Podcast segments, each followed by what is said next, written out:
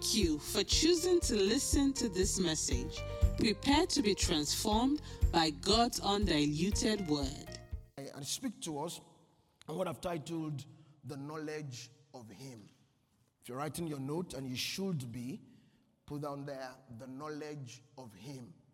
The knowledge of Him. To help you understand what I mean by the knowledge of Him this morning, I look at the days in which we live, and there is an abundance of the knowledge of the Bible the knowledge in the body of Christ has actually grown exponentially in the last 50 years or thereabout. The amount of resources that are there available for the Christian today is actually a lot. Electronic resources. My, my grandfather was a church planter, but he never knew, he had, never had any Bible apps to, to help him read the Bible. But today there are all kinds of resources that we have. I remember, I was saying to them in Kuwait last weekend as well, I remember when I was younger that we used to have, we had these like um, quiz, Bible quiz, and the Bible quiz would be, they will call a place in the Bible, they'll call Nahum, and then whoever can open it first is the winner. How many people still remember that? Now, how do we do that today? it will be about who can type faster. who, can, who can, you know, so things have moved on exponentially. And while that is good, the danger that is in that is that it masks for us the fact that even though the knowledge of the Bible has grown, the knowledge of God in the church has diminished. The Old Testament saints, if somebody says, I've been a Christian for 10 years, I've been a Christian for 20 years, you will expect to meet a man, a woman that has walked with God and knows God. Today, we're a group of people who know scriptures, we can quote scriptures, and we can do all kinds of things with them, but there is an obvious problem that is being hidden behind, and that is the fact that we don't know Him. My prayer for us this morning is that God will open our eyes to see the gap between our knowledge of Him and what is to be known about Him. I pray that you will see this morning in the scriptures that we read that God really is not hiding Himself. One of the scriptures we'll read this morning actually says that actually God is there, is there to be found, if only somebody will seek to know. And I'm trying to separate for us today knowledge of the Bible, um, service in church, and all that from knowing God. I want to show us that to know God should be the main goal of your life as a child of God. When we give our life to Jesus, there must be that drive in us. I want to know Him. Like I said, I pray that an, oh, that hunger will be created in every one of our hearts that drives us to pray. And the way that I will do this this morning, as far as time allows me, is I want to read three scriptures as, as my basis for my message. I'll take quite some time to read those three scriptures, make a few comments on them. And when I finish reading them, what you will find is that you, we've almost finished everything I want to say. Because from those scriptures, if they speak to you, you already see what I'm talking about about the knowledge of God. And then, if time allows me, I'll make one or two or three points, and then we're ready to pray. So let's go and read our three scriptures. We'll read from Ephesians chapter 1, we'll read from Second Peter chapter 1, and then we'll read from Acts chapter 17. Those, those are our three boss stops, if you like, this morning. And I want you to please take your Bible and read along with me, and let the Holy Spirit Himself, the teacher of the church, teach you all the scriptures I'm reading today are common church scriptures, but I'm trusting that light will shine in them. And in these scriptures today, you will see that the thing that is utmost on the mind of God is to reveal Himself to us. So let's begin from Ephesians chapter 1. Everybody, turn your Bibles. I know we have it on the screen, but I want you to turn your Bibles and look in your Bible such that you can take notes in your Bible, you can mark things in your Bible, you can highlight things in your Bible, which you cannot do on our screen. You can only do that for yourself. So, Ephesians chapter 1 and in verse 15. Let's begin from there. Verse 17 is where I'm going, but let's just begin for completeness in verse 15. Ephesians chapter 1. The Bible says, Where also, wherefore I also, after I heard of your faith in the Lord Jesus. So, Paul is writing to the Ephesian church and he has heard about them and is now trying to bring them to more maturity. He said, After I heard about your faith in the Lord Jesus and your love unto all the saints, I cease not to give thanks for you, making mention of you in my prayers. That's pastoral. He's, he's saying, I'm praying for you. I'm making mention of you in my prayers. And what is he praying for them? Verse 17. He said, What I'm praying for you is that the God of our Lord Jesus Christ, the Father of glory, I'm praying that He will give something to you. And this morning, like Paul, I am also praying that God will give this thing to you. What is this thing? He says that He may give unto you the spirit of wisdom and revelation. The spirit of wisdom and the spirit of revelation in the knowledge of scriptures. Talk to me, everybody. And the knowledge of scriptures.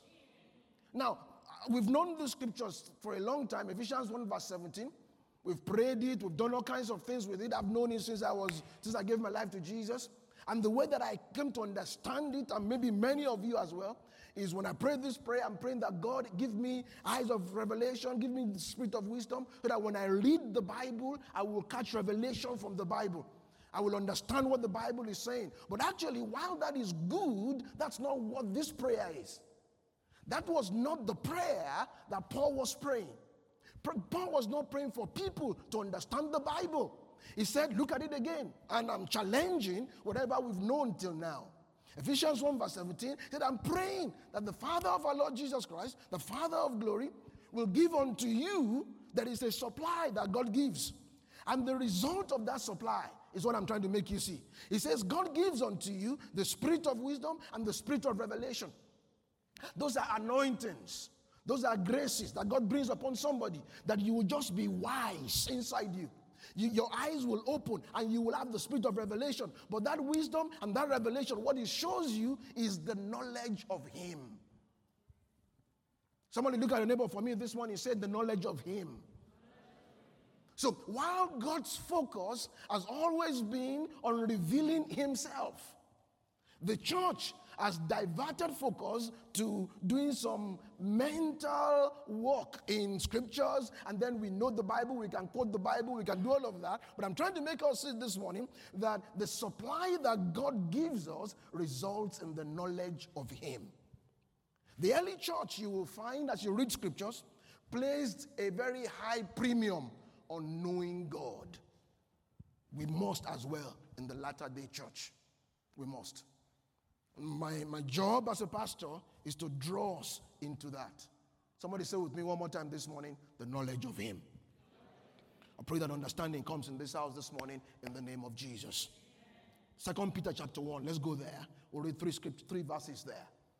I said to you, I want to read, I'll read three scriptures. The first one is what you already saw in Ephesians chapter 1, where God gives unto us the spirit of wisdom, the spirit of revelation. The result of it is the knowledge of Him the knowledge of him. Second Peter chapter 1. Let's flip there again. Find it in your Bible. And let's make sure we understand these things. I don't want to rush. I want to make sure everybody understands. Second Peter chapter 1. If you found it, can you give me a good amen? amen? Very good. Verse 1. Second Peter 1, verse 1. It says, Simon Peter, a servant and an apostle of Jesus Christ, to them that have obtained like precious faith with us through the righteousness of God and our Savior Jesus Christ. Then in verse 2, it begins to teach what I want to teach. He said, Grace and peace. Grace and peace. Those are two very powerful things. So he's praying for them that those two things will be multiplied unto them. Before I read further, let's look at these two things grace and peace. The word grace here is the word charis, which speaks about favor. And the word peace there is actually not the absence of war. The word peace there is eirene in the Greek, which actually means prosperity. That's what he's talking about. So when he says grace and peace in, in 2 Peter 1, verse 2, he's saying favor and prosperity be multiplied unto you. How many people would like to get, get some of that prayer this morning? Uh, okay, not many people. Any, any other person? Some, some, some grace multiplied unto you, some favor multiplied unto you. I said some prosperity multiplied unto you. And Peter is teaching here, and you better open your eyes and open your heart to see what is the process through which grace and peace, what is the process through which favor and prosperity is multiplied unto you. He says it is multiplied through what? Talk to me, everybody, through what? He says grace and peace favor and prosperity, they are multiplied unto you. And the avenue through which that multiplication happens. I'm reading scriptures this morning. These are not my words. He says they are multiplied unto you through the knowledge of God and of our Lord Jesus Christ.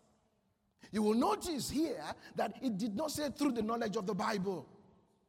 He says talking about the knowledge of Him, the knowledge of God. May your eyes and my eyes open to know Him this morning in Jesus' name. verse 4, verse 3 continues. So we see already, if, if I just stopped, I could just stop and camp in 2 Peter 1, verse 2 this morning. That's powerful, that's big already. The avenue through which grace, the avenue through which charis, through which prosperity is multiplied, is through the knowledge of Him if I know him. No wonder if you look through scriptures, people that walked with God and got to know God, we never found any one of them that didn't have testimonies in their lives of it was in my hand, it was just the favor of God. We never found any one of them who you will say, oh, that person was a friend of God, he walked with God, and he was a poor man. Nah, we don't find it in scriptures. You see here this morning, the Bible says these things are multiplied through the knowledge of God. Everybody said the knowledge of God. Okay, verse 3. Verse 3. It says, according as his divine power has given unto us all things. Somebody say all things. This is the Bible this morning. It says his divine power has given unto us all things that pertain to life and godliness. That's good, good promise right there. He has given unto us all things. And again, he says, these all things have been given to us through what? Through what, people? The knowledge of him. Are you beginning to see the Bible this morning? He says, He has given unto us all things. He has given unto us all things. But all things He has given to us, the key to them is through the knowledge of Him. The devil will do everything. I'm actually beginning to find that the devil doesn't even mind us knowing the Bible. It doesn't, if the Bible teaches us that even demons quote scriptures, it doesn't even mind us knowing the Bible as long as we don't get to know God. The Bible says here this morning, it says, all these things are multiplied to us through the knowledge of Him. If you're writing notes, write this simple thing in your note, which is, of course, obvious from here. All things come from knowing Him. All things come from knowing Him. All things come from knowing Him. Let me move on quickly to my third scripture.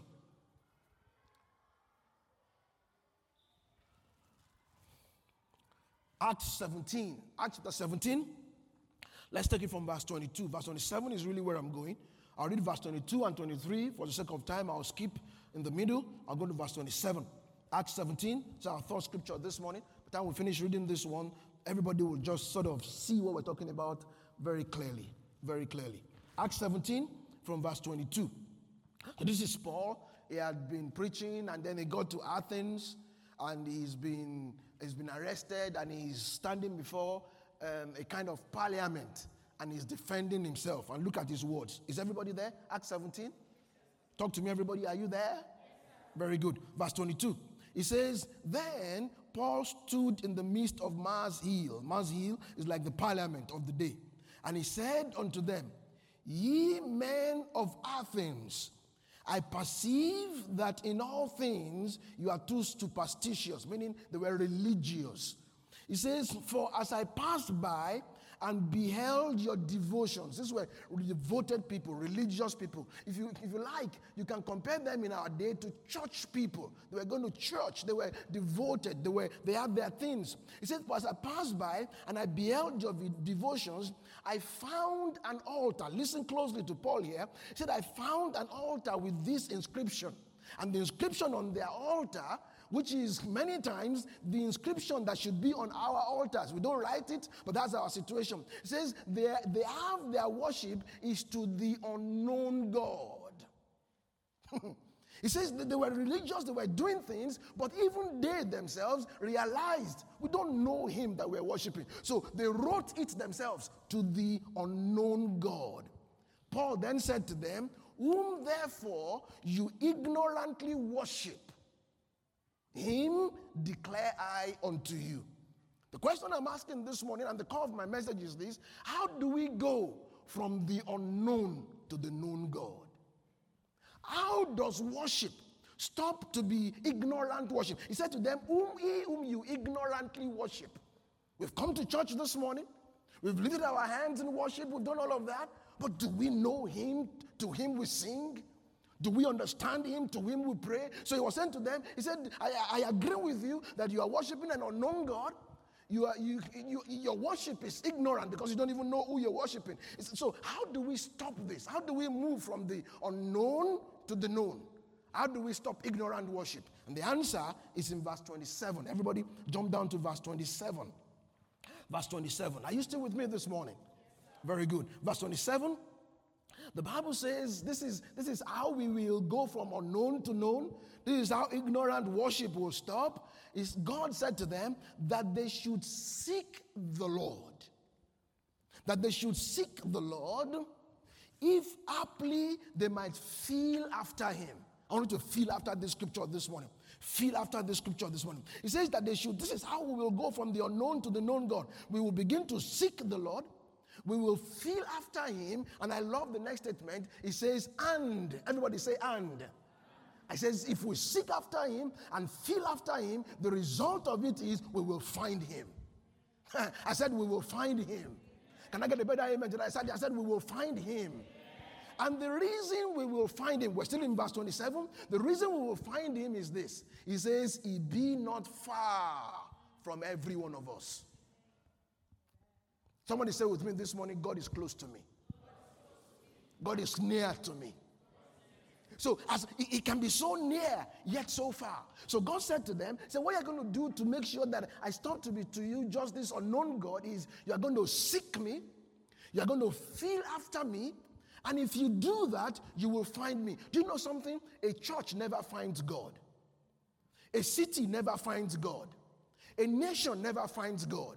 A family never finds God, individuals find God. And that's why God said to them, He said, You will now begin to seek after me, you will feel after me, and then you will find me. And then when you find me, you will find out that I was always close by. Does this make sense to you this morning? Does this invite you this morning? That's what I'm talking about here. He says, let me read this verse 27 to you from the from the TPT. It says in verse 27, the Passion Translation, it says, he has done this so that every person, listen, every person will long for God. Every person will long for God. We fail as a church if we don't succeed to make the attendees long for God. A service fails if people come to the service and there is nothing that is drawing them thereafter to long for God. If all that we bring is that people then long for the next message, long for the next worship service, long for the pastor, long for the worship leader, or long for the fellowship, and all of those things that we do, we fail. He says God did all of this so that every person will long for God. Listen on. He says they will feel their way to Him. Everybody will feel. It's as if we're in the dark and we're feeling our way to Him. he says, and they will find him, for he is the God who is easy to discover.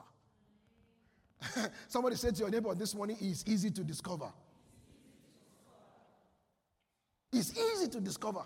if only, he said, what you will do is this you will seek for me, you will feel after me. Oh, we're a very, very busy generation. We're a generation of people who don't have the time. And I, I, want to make it my job this morning and many, many mornings after this, after this morning to begin to call you, to, to beg you, to push you, to pull you, to do whatever I can do to you to make you seek after Him, to make you feel after Him. Because the more you feel after Him, the more you seek after Him, the more you find Him, the more you know that God is close to you. Church becomes church. The power that should be in a church service becomes the power that should be in a church service when everybody, or the, at least the majority of people sitting in the service, can say, at least a little bit, I know God. I found Him myself. Every time we come in a service like this, it should be powerful. I was listening to somebody say that um, a, a, a person came to a church service, and in their minds, they came and said, I'm going to go to church for the last time. I'll pray, and after the service, because I've lost all hope, I'll pray, and after this service, I'm going to go and kill myself. And the person came to the service, enjoyed the worship, enjoyed the message, left the service, and went to commit suicide. And as I listened to that, I said, There's something wrong with our service. There's something wrong with our gathering. If somebody can be that close to death and actually come and sit under the atmosphere and we do all of our jamboree and we do all of that, and there is nothing that arrests the man.